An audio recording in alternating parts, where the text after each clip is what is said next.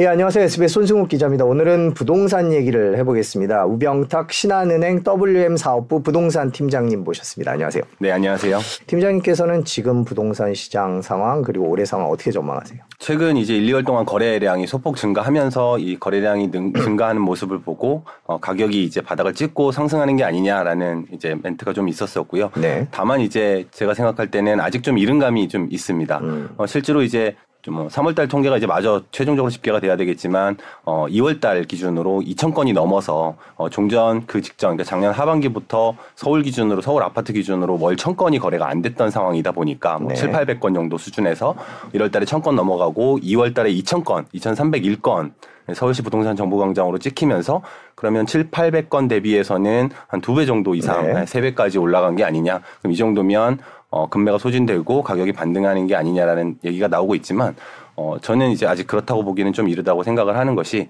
어, 오늘 3월 18일자 기준으로 그 역시 서울시 부동산 정보광장에서 현재까지 찍혀 있는 거래량을 보면 예, 450건, 500건 정도밖에는 안 되는 상황입니다. 그러니까 1월 달에 거래량 지금 이제 18일이면 어, 한 달에 한 절반 정도가 네. 지나간 상황인데 물론 하반기에 그러니까 그 달의 마지막 하순에 거래가 좀 더 몰려 있을 수는 있긴 하겠습니다만 어, 1월 달과 2월 달에 비해서도 예, 특별히 다시 증가하지 못하고 어, 정체 상태를 좀 보이는 추세로 봐야 될 거고요.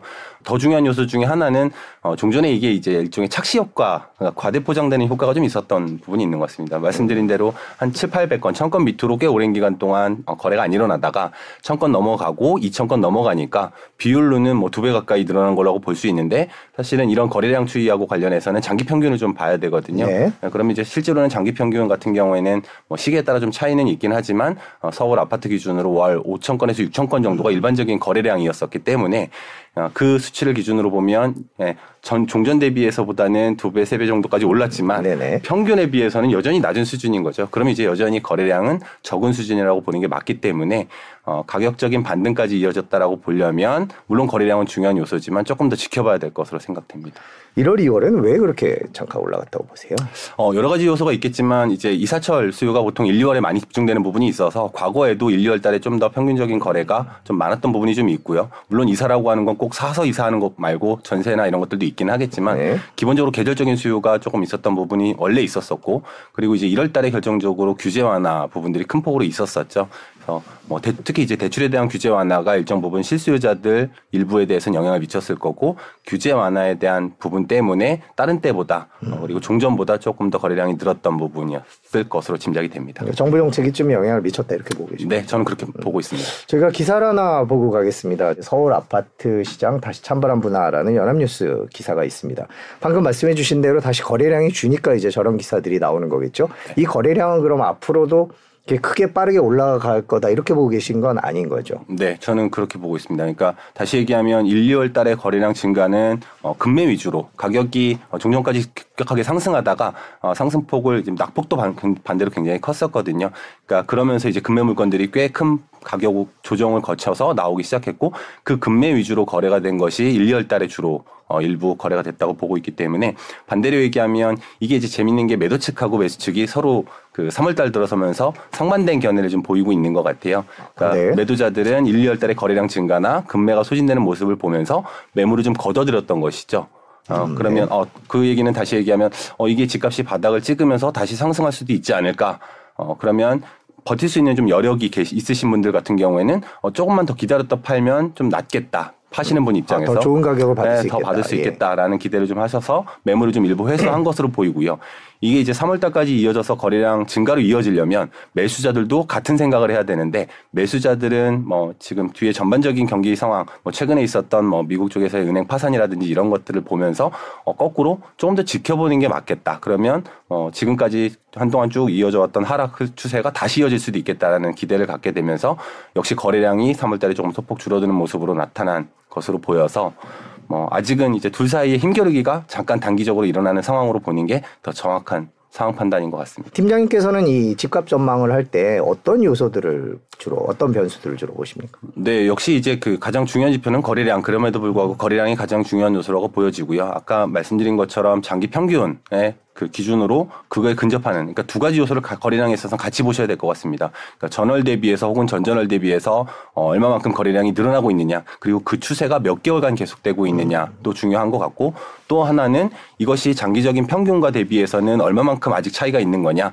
예, 그 부분을 같이 지켜볼 필요는 있을 것 같습니다. 다른 방송에서 보니까 또 경매 얘기를 네, 하시던데요. 네. 보니까 그럼 경매를 가지고 집값을 전망할 수 있는 그런 거는 어떤 근거를 갖고 이루어지는 건가요? 어, 그러니까 이제 그 경매라고 한다면 일반적인 매매 시장보다 뭐 일부는 선행하고 일부는 후행하는 지표들로 작용을 하게 되는데요. 기본적으로는 어, 경매 지금 요즘 관심이라고 하면 이게 가장 극명하게 드러납니다. 그러니까 네. 경매는 실수요자들도 참여하고 역시 마찬가지로 매매 시장처럼 투자자들도 참여를 같이 하거든요.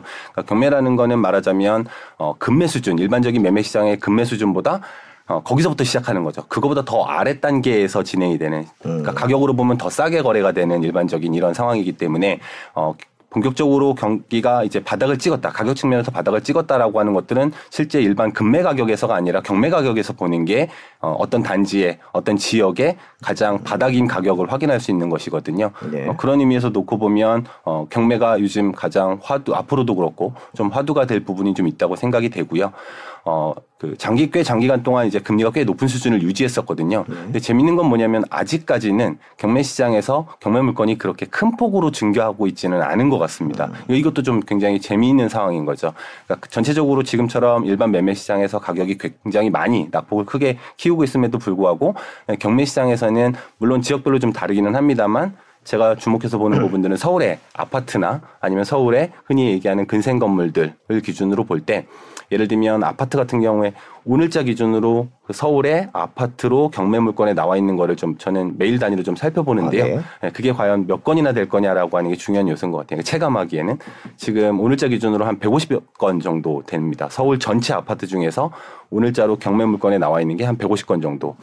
그러니까 말씀드린 것처럼 금리가 꽤 오랜 기간 동안 이제 높은 금리를 유지하고 있는 상황이어서 많은 분들이 금리 때문에 실제로도 부담스러워하시고 어려움을 겪으시는 분들이 많다라고 알려져 있잖아요. 근데 실제로는 서울의 총 아파트 수 주상복합을 다 포함하면 169만 호 정도 되거든요. 이 수치 중에 지금 현 시점에서 지금과 같은 높은 금리 상태가 꽤 이어져 온 상태에서 경매로 진행되는 물건은 150여 건 정도밖에는 안 되는 상황이라는 거죠. 네. 물론 이 수치도 종전에 금리가 좀 낮았던 때 대비해 보면 그때는 한 30건에서 50건 정도였었으니까 한 3배 정도 퍼센티지로는 올라간 것인데 전체 물량으로 보면 여전히 많은 수치는 아니다라고 하는 거죠. 그러니까 이제 아파트가 일단 그렇고요. 그다음에 역시 마찬가지로 서울에 어그 근린생활 시설 흔히 얘기하는 뭐 저게 빌딩일 수도 있고 빌딩이라기보다는 땅을 끼고 있지만 그냥 저층의 상가 이런 걸 수도 있는데 그런 물건들은 몇 개나 되는지를 좀 같이 좀 보면 역시 아파트처럼 금리에 대한 부담 있는 물건들일 네. 수 있음에도 불구하고 예, 서울에 꽤 오랜 기간 동안 10건밖에는 안 됩니다. 음. 매일 단위로 새로 팔리고 새로 들어오는 물건들이 다시 얘기하면 경매 물건이 없는 상황이라는 것이죠. 음. 대신에 이제 이거를 전체 시장에 대입해서 보면 또 안 되는 것들 중에 하나가 같은 서울이라고 하더라도 빌라 다세대 같은 경우에는 800건이 넘습니다. 그러니까 종전에 비해서도 꽤 많이 늘어난 추세고요. 그러니까 상대적으로 아파트는 이 경매 사 시장을 놓고 보면 어, 버티는 힘이 굉장히 당연하게도 좀 여전히 큰 편이고 어, 경매 물건이 전체적으로 늘어나고 있는 것은 사실이기는 하지만 그것이 아파트나 어, 빌딩 이런 규모가 아니라 빌라나 다세대 단독 다가구 같은 것들 위주로만 나오고 있는 상황이라고 보여지는 것이고요. 어, 대신에 이제 서울 지역이 아닌 다른 지역까지 범위를 좀 확대해서 놓고 보게 되면 어, 부산이나 경기, 인천들 같은 다른 지역에서는 전방위적으로 아파트의 경우에도 경매 물건 수가 훨씬 더 많습니다. 어, 부산 같은 경우에도 한 450건 정도 아파트만 놓고 보더라도 부산의 아파트 수가 훨씬 더 적습니다. 음. 네, 인구도 훨씬 더 적고요. 근데 경매 물건은 훨씬 더 음. 많은 상황. 네, 그래서 요 경매 시장이 기본적으로 매매 시장의 어떤 어 그 그 판단을 할 때 하나의 지금 지표로서 작용하는 부분도 분명히 좀 있어서 그 시장을 좀 주의 깊게 보시면 일반 매매 시장을 이해하시는데도 꽤 도움이 되리라고 저는 생각합니다. 지금 보여드리고 있는 표 같은 경우에는 이제 전체적인 월 기준으로 한 이제 한 1년여 동안의 경매 추이를 말씀을 드린 건데요. 어, 제가 이제 경매에 대한 것들을 지금과 같은 하락기에 자꾸 말씀을 드리는 것들 중에 하나가 어, 이게 경기 호황기, 그러니까 주택 가격이 쭉 상승을 할 때에는 뭐 너무나 당연하게도 어, 경쟁이 굉장히 치열합니다. 네. 경매는 유일하게 이제 1등이 아니고서는 의미가 없는 네. 싸움이거든요. 그러니까 아주 적절하게 내가 판단을 하고 들어갔다고 하더라도 나보다 조금이라도 높 높게, 높게 쓴 사람이 있으면 예, 2등을 한 거는 물론 차순위라고 하는 게 있기는 하지만 기본적으로는 아무 의미가 없는 거기 때문에 경쟁이 치열하면 사실은 시, 매매보다 싸게 살 수 있는 좋은 시장, 좋은 기회임에도 불구하고 아무 의미가 없게 되는 거거든요. 근데 이제 사람들은 기본적으로 이제 상승기에는 어, 자료에서 보시는 것처럼 어, 불과 한 1년여 정도 전쯤만 하더라도 아파트를 기준으로 보면 매각가율이 수도권을 중심으로 할 때 그러니까 평가 금액 경매 감정가 대비해서 한 115% 정도까지 가격을 써야만 1등을 할 수 있는 상황이었던 거거든요. 네. 그게 이제 점점 줄어들어서 한 74% 내외로 좀 줄어들고 있는 상황입니다. 네, 저기 저선 그래프를 말씀하시는 네, 거죠? 메뉴 있는 네. 선 그래프에 네. 114.6%라고 되어 있는 부분이 종전의 가격이 좀 상승하거나 아직 본격적으로 하락기에 들어서기 전에는 감정가의 115%까지 그러니까 경매임에도 불구하고 좀 더 불러야지 받을 나왔던 수 가격보다 있었군요. 더 네. 불러야만 되는 상황이었다라고 하는 거고 그게 이제 점점 그 매매 시장에서 하락기를 거치 면서 어, 그 가격이 점점 떨어지고 있다라는 추세인 거죠. 이제 평균값이기는 하지만 기본적으로는 그러다 보니까 기본적으로는 어, 경매 물건을 좀 더 싸게 살 수 있는 기회가 하락기에 좀 더 기회가 많을 수 있다라고 하는 거고 또 하나는 입찰 경쟁자 수도 조금씩 줄어들고 있는 추세입니다. 당연하게도. 네. 그러니까 가격이 막 올라갈 때는 경매에 관심을 두는 사람들이 상대적으로 좀 많다가 어, 경매를 좀이라도 싸게 사야 되니까요. 지금과 같은 하락기에는 반대로 얘기하면 일반 매매 시장에서 조금 더 싸게 살 수 있는데 굳이 뭐 어렵게 공부를 해서 구매를 아. 할 필요가 없다 보니까 에, 입찰 경쟁자 수가 조금 줄어들고 있는 추세입니다. 다시 얘기하면 경쟁자가 줄어들어 있으니까 내가 1등을 할 수 있는 가능성이 조금 더 높아지고 있는 부분이 한 가지가 있고 그다음에 어, 현재까지는 적어도 서울의 아파트나 빌딩 같은 거- 경우에는 경매 물건이 그렇게 생각보다 그- 그 높은 금리 수준임에도 불구하고 많이 안 나온다고 말씀을 드리긴 했지만 전체적으로 매각 어, 물건 수가 점점 증가하고 있는 추세에 있습니다.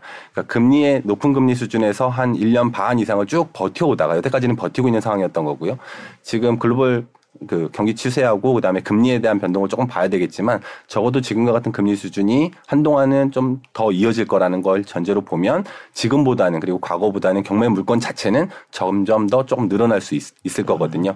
다시 얘기하면 살 수 있는 살려고 고민할 수 있는 물건들은 늘어나고 이걸 경쟁에서 사야 되는 사람들은 줄어들고 내가 썼을 때 1등을 할 수 있는 가격은 점점 낮아지고 있어서 가장 좋은 기회가 될 수 있는 부분이다 보니까 지금 경매 시장에서도 전체적으로 보면 하락이기 때문에 경쟁은 좀 줄어들고는 있지만 어, 물건에 따라서는 혹은 지역에 따라서는 뭐 경매 법정이 가득 차는 경우들도 예, 종종 나오고 있습니다. 그럼 지금 경매 시장을 놓고 볼 때 아직 부동산 가격은 더 떨어질 여지가 있다. 이렇게 해석해도 되는 건가요? 네, 뭐 아직은 좀더 어, 네. 그리고 이제 그, 그 부분은 경매 시장 같은 경우는 매매 시장보다 금리에 대한 영향을 조금 더 크게 받고 있기 때문에 네. 결국 금리가 완전히 고점이라는 부분을 어 이제 바닥을 다지는 정도까지 가지 않으면 경매 물건은 조금 더 늘어나게 될 거고 그 추세를 마저 보면 경매 시장을 기본으로 해서 매매 시장들도 같이 좀 추측을 해볼 수 있을 것으로 생각됩니다. 지금 금리 상황을 지켜볼 때 부동산 시장이 어떻게 될까 이런 얘기를 좀 해봤으면 좋겠는데 최근에 미국에서 실리콘밸리 은행 파산 이후에 막 이제 세계 금융계가 복잡하게 돌아가고 있습니다. 어떻게 보고 계세요? 어, 저는 이제 개인적으로는 그 이제 우리나라의 부동산 시장 자체가 어, 과거를 놓고 보더라도 금리는 과거에 이제 최근에 가격이 하락으로 돌아갔던 부분에 있어서는 중요한 트리거가 됐던 것은 사실이기는 합니다만 그리고 특히 매매뿐만 아니라 전세 가격이나 월세 가격에도 좀 영향을 줬던 것은 사실이기는 하지만 어, 금리 때문에 정말 집값이 올라가고 떨어지고 이런 부분들이 크게 영향을 받는지에 대해서는 의문입니다. 음, 네. 그러니까 금리는 어, 중요한 변수이기는 하지만 핵심 변수는 예, 부동산 시장 특히 주택 시장에서는 큰 부분은 아니라고 생각이 되고요. 그게 이제 경매 시장에서도 어, 나타나고 있는 현상이 아직은 보이고 있지 않은 것을 보면 높은 금리 수준인데도 불구하고 물건은 많지 않은 상황. 그리고 이제 과거의 사례를 놓고 보더라도 금리가 올라갈 때도 오히려 가격이 같이 올라갔던 적도 있었고 네. 반대의 경우들도 좀 있어서 어, 중요 변수지만 핵심은 아니라고 보고 있고요. 그리고 어, 최근에 이제 부동산 시장에서는 제가 개인적으로 느끼기에는 그 두드러진 트렌드, 뭐 경향 중에 하나가 글로벌 시장에서의 어떤 추이를 가지고 그 분석에 대한 데이터를 기반으로 국내 시장도 이제 그 분석을 하거나 이런 경향들이 좀 있는 것 같아요. 아 최근에요? 네, 네. 부동산 시장에서. 네. 그러니까 이제 뭐 상당 부분 부동산 국내 부동산 시장도 당연히 이제 우리나라는 수출을 중심으로 하고 있기 때문에 수출에 대한 경기가 이제 둔화되게 되면 지금처럼 어 적자폭이 커지게 되면 당연히 이제 여러 가지 소득 부분도 줄어들게 될 거고 결국은 부동산 시장에도 악영향을 미치기는 하겠지만 어, 그 정도로까지 동조화가 되어 있다고 생각하지 않습니다. 그러니까 외국의 부동산 시장 혹은 외- 글로벌의 경기 시장이 안 좋을 때도 국내 부동산 시장은 거꾸로 금리처럼 어, 올라갔던 적도 꽤 있었었고요. 그러면 그 영향들, 그러니까 즉 해외에서의 어떤 이런 금융위기와 같은 여파들이 어, 직접적으로 그리고 아주 단기적으로 영향을 미치느냐라고 하면 저는 그거는 아니라고 보고 있기 때문에 지금 나타나고 있는 글로벌 시장에서 어떤 충격들도 국내에 당장 미치는 영향은 그렇게 크지는 않을 것이다. 다만 이 부분들이 어, 수출이나 아니면 소득으로 계속 장기간에 걸쳐서 영향을 주게 되면 그 영향은 당연히 부동산 시장도 받을 수는 있다. 즉 다시 얘기하면 단기적인 판단의 근거로 보기보다는 예, 장기적인 추세 정도에서만 글로벌 시장을 보는 게 저는 맞다고 생각합니다. 네. 특히 전세값이 매매 가격을 끌어내리는 역할을 한다 이렇게 말씀하시는 분들도 있고요. 네. 어, 전세값이 매매가 하락의 하방에서 지지 역할을 해줬는데 너무 많이 빠져서 이제 집값이 네. 더 떨어질 여지가 있다 이렇게 평가하시는 분도 있는데 네. 일단 전세 얘기부터 좀 해보죠. 팀장님께서는 이런 주장에 대해서 어떻게 생각하세요? 어, 저도 상당 부분 동의합니다. 그러니까 전세가가 기본적으로 과거에 가격이 좀 떨어질 때에는 하방 압력으로 작용을, 그러니까 저지선으로 작용을 하는 부분이 분명히 좀 있고요. 네. 어, 근래에는 매매가뿐만 아니라 전세가도 같이 떨어지고 있죠. 그리고 매매가가 떨어지는 폭보다 전세가가 떨어지는 폭이 훨씬 더 큰 것도 사실입니다. 어, 제가 기억이 맞다면 서울 기준으로 한 실거래가 지수를 기준으로 보면 서울의 어, 아파트 기준으로는 한 9% 내외 정도가 지수가 떨어질 때, 어, 이제 전세가는 한 14% 정도, 그거보다 한 50% 정도 더 떨어진 상황, 퍼센트, 어, 50%포인트 정도 더 떨어진 상태이기 때문에 실제로는 어, 전세가의 하락이 매매가하고 같이 맞물리면서 어, 전세가가 떨어지면 이 전세가가 매매가를 끌어당기기도 하고 뭐 이런 현상들이 계속 반복되고는 있는데요. 다만 이 최근에 나타나고 있는 전세가 하락 부분에 있어서 좀 역시 저는 지역적으로 좀 달리 볼 필요는 있다고 생각합니다. 그러니까 전세가가 전체적으로 다 하락하고 있는 것은 뭐 분명한 사실인 것 같고요. 다만 이 하락하는 과정 중에서 그러면 언제까지 계속 하락할 것이냐라고 하는 부분에 있어서는 그때는 이제 지역적으로 좀 다르게 나타날 거로 보고 있다. 다시 얘기하면 어 우선 서울 같은 경우를 놓고 보면 전세가가 하락하면서 어 지금 월세가는 반대로 굉장히 급격하게 튀어오르고 있거든요. 네. 어 그러니까 그게 이제 지표로도 나- 이미 나타나고 있고요. 어 이거는 다시 얘기하면 어 서울 시장에서 전세가가 굉장히 급 통상의 경우보다 일반적인 매매 시장보다 더 급격하게 하락하고 있는 이유가 뭔지를 좀 생- 생각해 보면 여기에는 이제 금리에 대한 요소가 딱 핵심적으로 들어가게 됩니다. 그러니까 수요자 입장에서 기본적으로는 전세로 할 때에 뭐 대- 자금을 조달 전세금을 대출로 조달한다라고 하면 그 금리 부분에 대한 비용 부분들 하고 이거를 대출을 받지 않고 월세로 들어갔을 때 발생하는 월세 비용 이 두 가지를 단적으로 비교를 한 거거든요. 결국은 다시 얘기하면 전세가가 서울에서도 급격하게 떠, 떨어지고 있던 이유 중에 하나는 수요가 그냥 옮겨갔을 때 옮겨갔기 때문입니다. 그러니까 전세가 더 비싸니까 그 단위 비용이 더 비싸니까 그걸 빼고 월세로 옮겨갔던 것이고요. 다만 이게 그럼 다시 얘기하면 이 과정 중에서 지금 지표로 나타나고 있는 것처럼 전세가는 계속 떨어지고 있는데 월세가는 올라가고 있단 말이죠. 그러면 현재 어느 시점에선가는 이 현상이 계속 가다가 둘이 같아지는 시점이 오게 될 겁니다. 그러면 곧 이제 좀 더 시간은 걸리겠지만 월세가가 이제 반대로 전세가보다 더 비싸지는 시장이 예, 서울 시장에서는 곧 오게 될 거고요. 그러면 이 똑같은 상황에서는 바보가 아닌 다음에야 세입자가 월세가 더 비싼데도 불구하고 월세를 선호할 이유가 전혀 없기 때문에 네. 결국은 다시 그러면 전세로. 전세로 회귀하는 현상이 나타나게 될 겁니다.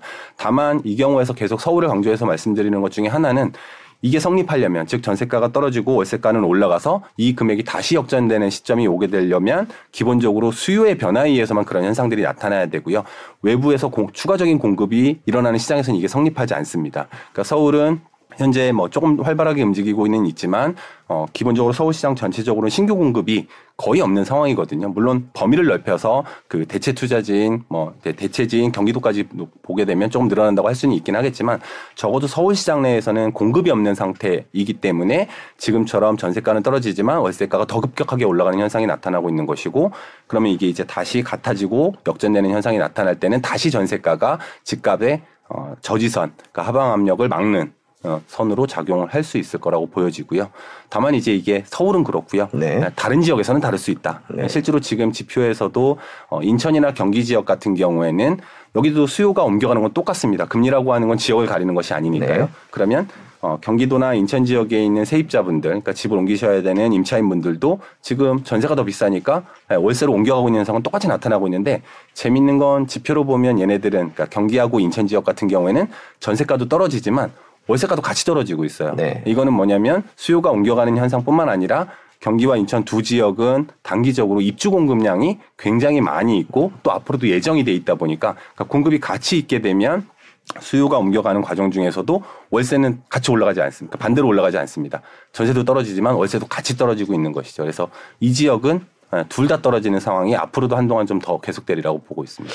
평균적인 전월세 전환율을 지표로서 표시를 한 거고요. 어, 사실은 이거는 평균값이기 때문에 전월세 전환율의 공식적인 지표는 뭐 바로 다이렉트하게 체감되지는 않으실 텐데 기본적으로 보면 여기 자료에서 보시는 20년도 9월 이전까지는 네. 변동이 없었습니다. 그러니까 전세를 월세로 옮길 때의 전환 비율을 전월세 전환율이라고 하는데 그게 20년 9월 이전에는 계속 그냥 사였습니다. 쭉 네. 네, 사에서 왔다 이 갔다 하는 표의 수준. 왼쪽 밑에죠. 네, 맞습니다. 그러니까 쭉 오랫동안 사였던 것이고요. 이게 이제 변동이 없다가 아까 말씀드렸던 것처럼 최근에 금리라는 변수 때문에 사람들이 월세로 옮겨가기 시작하면서 평균적인 전월세 전환율도 서울은 쭉 올라가고 있는 상황이 되는 것이죠. 그러니까 이런 추세는 지금 상황에서는 뭐 바뀌거나 그런 게 아니라 지금은 계속 가고 있는 거죠. 계속 올라가는 상황이라고 봐야 되겠죠. 전세의 변동률 그리고 월세의 변동률이 어떻게 움직이는지를 보여주는 표이고요. 그러니까 파란색 선이 전세가입니다. 전세가는 시기적으로 보면 뭐 지금과 마찬가지로 어, 계속 올라갔다가 떨어졌다 반복을 하고 있는 상황이었었고요. 반대로 빨간색 선으로 되어 있는 월세 변동률은 예, 거의 변동이 없었었죠. 않았었네요. 네, 맞습니다. 네. 그러니까 저때 그러니까 현재 이전에 현재까지 이전에 그, 그 월세 변동률은 전세 변동률은 매매가하고 가- 비슷하게 움직이면서 따- 따라 움직였던 거고요. 다만 이제 최근에는 전세가가 꽤 장기간에 걸쳐서 근래 오른쪽 화면에 이제 표의 오른쪽 보시면 네. 어, 급격하게 파란색 선이 떨어지고 있는 모습을 보이고 있죠. 근데 그것과 동시에 월세가가 전세가 하락폭보다 더 크게 올라가는 모습을 서울에서는 보이고 있다라고 하는 겁니다. 이 두 개가 같이 떨어지려면 서울에도 대규모로 공급하면 됩니다. 근데 지금 물리적으로 그것은 불가능한 상황이기 때문에 예, 서울은 전세가는 떨어지지만 월세가가 같이 올라가고 있는 현상이 나타나고 있어서 전세가 하락이 계속될 수 없다. 예, 그 부분을 좀 유의- 주의 깊게 보셔야 될 거라고 생각합니다. 어떻게 결론을 내려야 될까요? 지금 설명해 주신 걸 갖고. 그러니까 서로 이제 전체적으로 추세가 아직 아까 처음에 말씀드린 것처럼 서울의 거래량이 뭐 2월달에 소폭 늘어났지만 이게 이제 저도 추세 반등이라고까지 보기는 아직 이르다라고 네. 말씀을 드렸고요. 그래서 결국은 연간으로 보면 조금 더 하락할 거라고 보는 게 더 맞는 판단인 것 같습니다.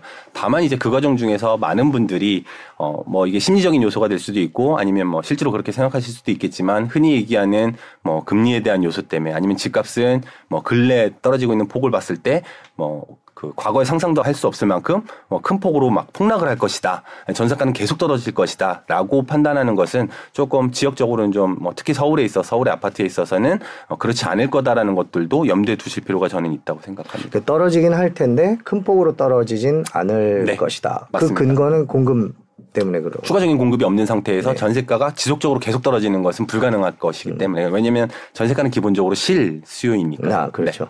그러면 전세 가격이 그렇게 떨어지면 매매 가격도 끌어내린다라는 그 전제는 동의를 네, 하시는 동의를? 합니다. 다만 이제 전세가가 떨어지는 폭이 줄어지기 시작하면 즉 월세가 올라가서 다시 임차가 전세로 돌면 전세가는 이제 다시 멈추고 하락을 멈추거나 상승하게 될 거니까 그렇게 되면 흔히 얘기하는 저는 그 전세 가율 매매가 대비한 전세 비율이 높아지면 다시 또 투기적인 수요가 예, 진입할 수도 있겠죠. 그 격, 격차가 줄어들면서. 전세 가율은 어느 정도 되면은 바닥일 거다 이렇게 전망을. 글쎄요, 뭐 저는 지금도 거의 바닥에 가까워져 있- 있는 게 아닌가 싶습니다. 그러니까 평균적인 수치로 보면 뭐 강남 지역을 기준으로 보면 지표가 되는 강남 지역을 기준으로 보면 50%까지 떨어져 있는 상황이니까요. 네. 이미 꽤 많이 50%라는 건 집값이 10억이면 전세가가 5억인 5억이다. 수준이 예, 그 얘기인. 거죠. 네. 그 수준을 기준으로 해서 움직일 거라고 저는 보고 있습니다. 올해 집값 전망을 어떻게 하시는지 궁금. 전반적인 집값을 그 통틀어서 말씀드리기보다는 지역별로 차별화되는 현상들이 좀 크게 나타날 거라고 보고 있고요. 그래서 서울의 경우에는 어, 지금과 같은 하락 추세가 좀더 지속되기는 하겠지만 지금 힘겨루기가 나오고 있는 상황. 그러니까 매도자들은 어, 좀 더 버티면 조금 더 어, 가격 나락 하락폭이 이렇게까지 좀 줄, 하락폭을 줄이면서 갈 수 있을 거다. 혹은 좀 더 그래도 돈을 더 받고 팔 수 있을 거다라는 기대가 있는 상황이고 반대로 매수 심리는 뭐 글로벌 경기에 대한 뭐 우려도 그렇고 여전히 좀 쉽게 따라오지는 못하고 있는 상황이어서 어, 서울의 경우에도 뭐 장기 횡보하면서 하반기까지 어, 보합을 이루, 어, 유지할 것으로 보여집니다. 다만 이제 큰 폭의 여태까지 근래 한 1년 동안에 있었던 큰 폭의 낙폭을 어, 비슷하게 가는 상황은 서울은 아닐 거라고 보고 있고요. 다만 이제 역시 공급량, 입주량, 그러니까 공급량뿐만 아니라 입주량도 많은 인천이나 경기 지역, 경기 일부 지역들 같은 경우에는 어, 지금 추세보다도 조금 추가적으로 더 빠질 가능성이 있다. 지방, 미분양이 많은 지방 같은 경우에도 네, 마찬가지고요. 지금보다 훨씬 더 그 비슷한 폭으로 더 떨어질 가- 우려가 더 많다 생각됩니다. 그럼 서울의 올해 그 아파트 가격은 물론 떨어진다는 방향성에는 네, 동의를 변동이 하시는 없습니다. 건데 네, 맞습니다. 근데 이제 그 폭이 어떻게 될지는 좀 지켜봐야 된다는 네, 말씀이신가요? 연초에 한 5% 정도, 아, 그러니까 3, 4% 정도 하락을 예측을 했었었거든요. 네네. 그럼 이제 다시 얘기하면 지금과 같은 상황이 조금 더 이어지면 보합으로 간다는 건 3% 아래쪽에서 음. 예, 가격 수준 보합으로 유지될 거라고 생각하고 있습니다. 지금 미분양 상황은 어떻습니까? 어, 종전에 가장 많았던 시기에 미분양이 한 뭐그 기본적으로 16만 호까지 치솟았던 네. 적이 있었었고요. 그때 대비해 보면 아직은 뭐 절반 수준이라고는 할 수 있겠지만 그때는 좀 이례, 이례적인 상황이었다고 보여지고요. 어, 지금 종전에 이제 정부 국토부에서의 발표도 원래는 6만 2천 호가 이제 마지노선이라고 했다가 지금 7만 5천 호 정도 이상 넘어가면서는 이제 뭐 멘트가 좀 바뀌었죠. 네. 그러니까 이제 미분양 수치가 원래 저지선이었던 6만 2천 호보다 어, 상위에서 늘어나는 건 사실인데 이제 중공 미분양 미분양은 그렇게 크진 않다 라고 말씀을 하셨던 것 같고, 그러니까 이 부분은 뭐 그 정부의 판단이 크게 틀리지는 않는 것 같습니다. 그러니까 다시 얘기하면 미분양 문제는 앞으로 어그 과거의 사례를 보면 한 6만 7만 호까지 갔다가 그 뒤에 늘어나는 건 사실은 굉장히 큰 폭으로 늘어났었던 사례가 있어서 마냥 낙관적으로 보는 거는 조금 조심스럽기는 한데 현재 미분양 대부분이 어 이제 그 전국적으로 나타나는 현상이 아니라 서울은 뭐그 최근에 이제 좀 늘어나서 뭐 천호까지 되고 이렇게 한다고는 하지만 이 서울에서 나타난 미분양은 되게 비싸서 안 팔렸던 겁니다. 네. 그리고 비싼 가격을 내놔서. 네, 맞습니다. 그 입지 대비해서. 그리고 그 미분양이 났던 거의 상당수는 비싼 것뿐만 아니라 기본적으로는 어, 선호되는 지역이거나 아니면 선호되는 유형이 아니었었습니다. 그러니까 상대적으로는 어, 저게 아파트라고 하는 아파트 미분양이라고 나오긴 했는데 어, 제대로 된 아파트가 맞는가? 그러니까 그 단지 규모가 좀 지나치게 소규모라든지 소형 평수라든지 이런 현상이 있었기 때문에 즉 현재 미분양이 전국적으로 보면 그러니까 국, 국가나 사회 측면에서 놓고 보면 마냥 손을 놓고 있어도 좋을 만큼 뭐 아니한 상황은 아니라고 보여지고요. 다만 서울은 미분양이 앞으로도 한동안 뭐 더 늘어나더라도 크게 문제가 될 상황은 아니라고 보여지고 지방은 반대로 얘기하면 조금 더 심각한 상황이라고 생각됩니다. 근데 인천 뭐 송도가 워낙 기사에 많이 나와서요. 너무 네. 많이 떨어졌다 그랬는데 네. 올해도 계속 그럴까요? 더 어려움 겪을 거라고 보고 있습니다. 그러니까 송도뿐만 아니라 연수구나 아니면 이제 서구 같은 경우도 인천 전체적으로 보면 어, 특이하게 그 한동안 꽤 많이 올랐었거든요. 그러니까 인천 지역이 과연 저만큼 많이 오르는 것이 정상인가라고 했을 때에는 어, 기본적으로는 조금 의아한 부분이 저는 있었었고요. 네. 그러면서 지나치게 좀 많이 올랐던 부분들이 지금 후유증을 좀 겪고 있는 거. 그래서 이게 결국은 자리를 잡아가겠지만 그때까지 가려면 그 입주와 공급, 추가적인 공급이 다 마무리되는 수준이 되려면 앞으로 뭐 연 단위로 훨씬 더 뒤에까지 지나야만 안정을 보일 것이라고 생각됩니다. 대구는 상황이 어떻습니까? 아, 역시 비슷합니다. 그러니까 미분양이 가장 많이 몰려 있는 곳이 대구 경북 지역이고요.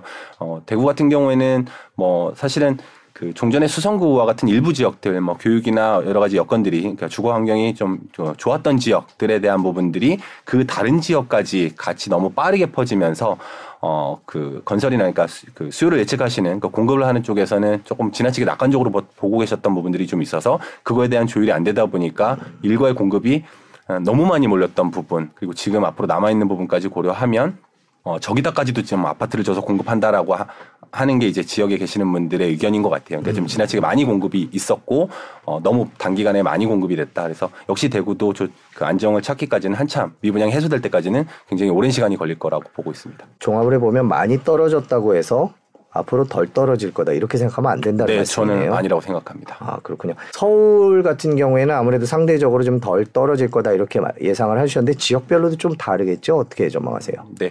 이 재밌는 현상 중에 하나가 이제 그 규제 지역이 지금 현재 기준으로 보면 1월 3일에 서울 그 강남 3구와 용산구를 제한 나머지 지역을 전반적으로 다 풀었거든요. 그렇죠. 어, 과거에 이제 그 규제 지역을 해제할 때도 이와 비슷한 현상들이 있었습니다. 물론 이제 그때와 똑같은 규제를 해제한 양상이 지금하고는 또 틀리기 때문에 뭐 똑같을 거라고 그 단정 짓기는 어렵기는 하지만 그때에는 뭐냐면 그때는 이제 용산은 빠져 있었고요. 과거에는 강남 3구만 남겨놓고 나머지 지역들을 다 해제한 적이 있었었거든요. 재밌는 건 그때는 강남 3구만 올랐습니다. 해제한 지역은 안 오르고요. 어, 그러니까 그건 무슨 얘기냐면 시장에서의 일반적인 기대 심리는 규제로 묶여 있는 상황에서는 어떻게 인식을 부분적으로 하게 되냐면 어, 가격이 더 올라갈 수 있을 만한 우려가 된다.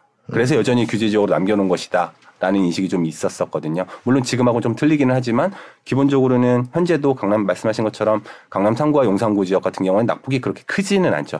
물론 이렇게 얘기하면 조금 어폐가 있을 수는 있는 게 개별 단지로 들어가면 강남구 같은 경우에는 비싼 집들이 떨어진 금액으로 보면 또 굉장히 많이 떨어진 곳들도 있어서 뭐 그 수치로만 단지 단위로 놓고 보게 되면 어 아니다라고 느끼실 수는 있겠지만 지표로 보면 여전히 낙폭이 그렇게 크지는 않은 상황이고 앞으로도 그 추세는 예, 크게 다르지는 않을 것 같습니다.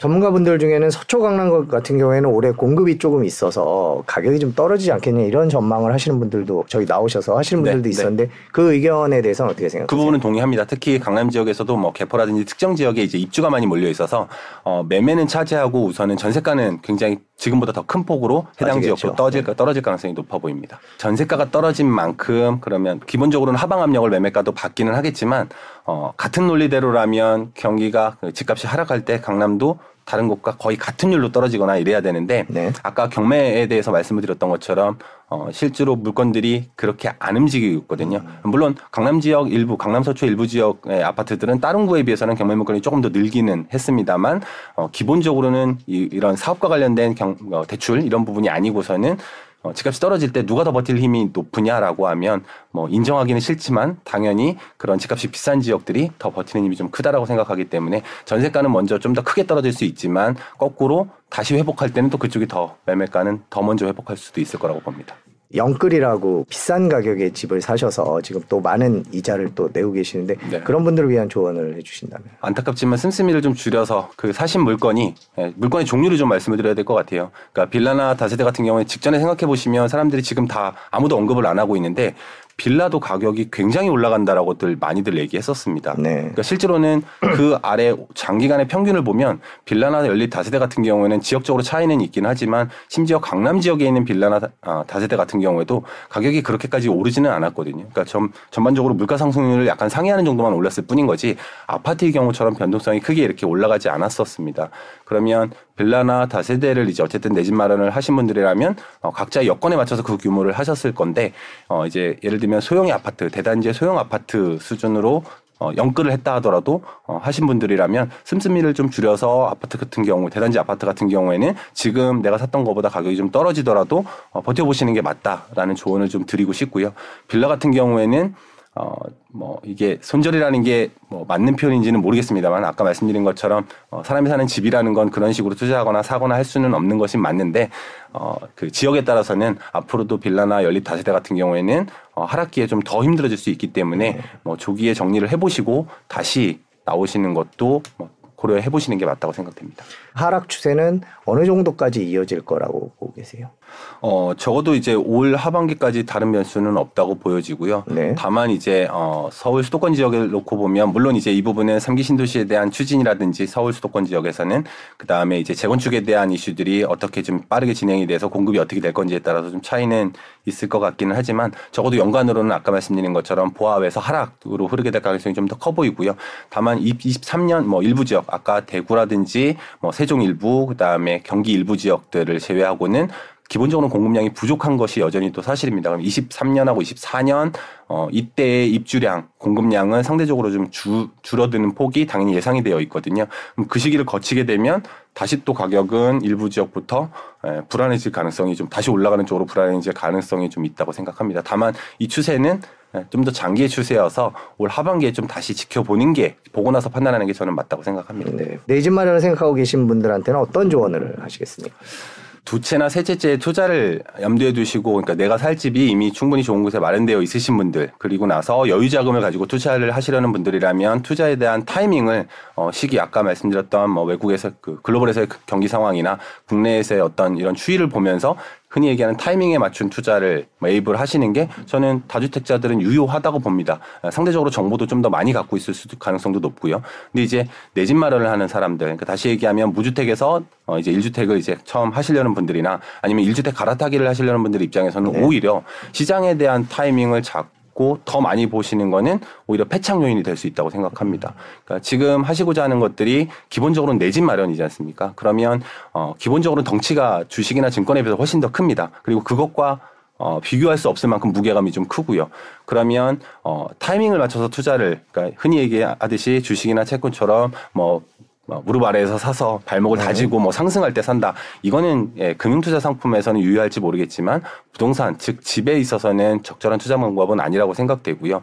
예를 들면 지금 어, 타이밍을 재기 위해서 무주택자가 한 4년 정도 지금 인차로 들어가겠다 사지 않고 그러면 기본적으로는 최소 2년 요즘의 추세를 보면 4년 동안은 이제 세입자로 거주하시게 될 가능성이 크죠. 그러니까 어, 그 중간에 매입에 대한 기회가 오더라도 실제로는 어떻게 움직이시게 될 거냐면 어, 내 만기가 임차 만기가 끝나는 2년 뒤나 4년 뒤 시점에 사야지라고 생각하실 가능성이 굉장히 크거든요. 네. 근데 어, 같은 패턴이 과거처럼 똑같이 반복되진 않겠지만 그 임차 만기가 되는 시점에서 딱 내가 원하는 대로 가격이 충분히 떨어져서 다시 올라가는 타이밍에 접해 있을 가능성은 그렇게 높지 않습니다. 결국은 타이밍을 맞춰서 투자하시려다가 내 집 마련을 하시려다가 오히려 실기하실 가능성도 지역에 따라서는 있기 때문에 어 그거보다는 시장을 보시지 말고 타이밍을 보시지 말고 그러니까 본인의 이 여력들 지금 금리 수준이 굉장히 높아져 있기는 하지만 어, 그 금리라고 하는 거는 과거에도 한 3% 5% 됐던 시기는 분명히 있었던 거거든요. 네. 그럼 그 시기에는 아무도 집을 사지 않았느냐? 그렇지는 않았었습니다. 그러니까 결국에는 이 정도 금리 수준일 때 그리고 추가적으로 현재보다 금리가 소폭 더 올라가는 걸 전제로 했을 때에도 어 나나 혹은 뭐 결혼하신 분들이라면 부부의 현금 흐름을 기준으로 대출을 감당할 수 있는 범위가 어디까지인지 그리고 그때 대출을 포함해서 내 집 마련하실 수 있는 집의 규모가 얼- 어디까지인지 요걸 맞춰서 그러니까 시장이 아니라 스스로의 가계의 흐름을 보고 판단하시면 뭐 사고 나서 가격이 더 싸질 수도 있겠죠. 아, 지금 안 사고 6개월 뒤에 샀으면 좀 몇 천 싸게 살 수도 있었겠는데라는 생각이 드실 수는 있겠지만 기본적으로는 음, 집에 대한 투자는 예, 그렇게 하시는 게 맞다. 그러니까 내 여건이 되면 사시는 게 맞다. 저는 그렇게 생각합니다. 네, 집값이 하도 빠르게 떨어지니까 조금 더 있다 사는 게 맞지 않을까. 이게 집값이 말씀해 주신 대로 무슨 자기 자산의 상당 부분이 들어가기 부분이니까. 때문에 네. 그게 아마 이렇게 쉽게 손이 나가는 거는 아니어서 아마 다들 그러실 것 같은데 네. 어 보통 여기 이제 출연하시는 분들이 뭐 한 올해 말 내년 내후년 네. 이렇게 그쯤을 생각하고 한번 준비해 보시면 좋을 것 같다 이런 말씀을 하시는 분들도 있는데 네. 팀장님은 그런 예상은 안 하시는군요. 그렇죠? 네, 그 타이밍을 맞춰 저도 그 정확한 타이밍을 알 방법이 없기 때문에 예, 오히려 그거보다는 그냥 타이밍 아닌 내 여건을 맞춰서만 하신다면 어, 중간에 가격이 좀 떨어지는 추세가 있다고 하더라도 그리고 그 과정에서 충분히 주변의 여건들만 잘 골라서 하셨다면 예, 가격이 더 떨어지더라도 저는 무방하다. 예, 4년 뒤에 지금보다 8년 뒤에 지금보다 더 싸게 살 수 있다라는 확신이 없는 한 네. 그냥 지금 사시는 게 저는 맞다고 생각합니다. 네. 부동산 가격을 정할 수 있는 여러 가지 변수들을 하나하나 짚어봤습니다. 시장 상황이 빠르게 바뀌고 있으니까요. 저희가 어, 팀장님 시간 되시는 대로 자주 모셔서 또 시장 상황 듣도록 하겠습니다. 오늘 긴 시간 감사합니다. 네, 고맙습니다.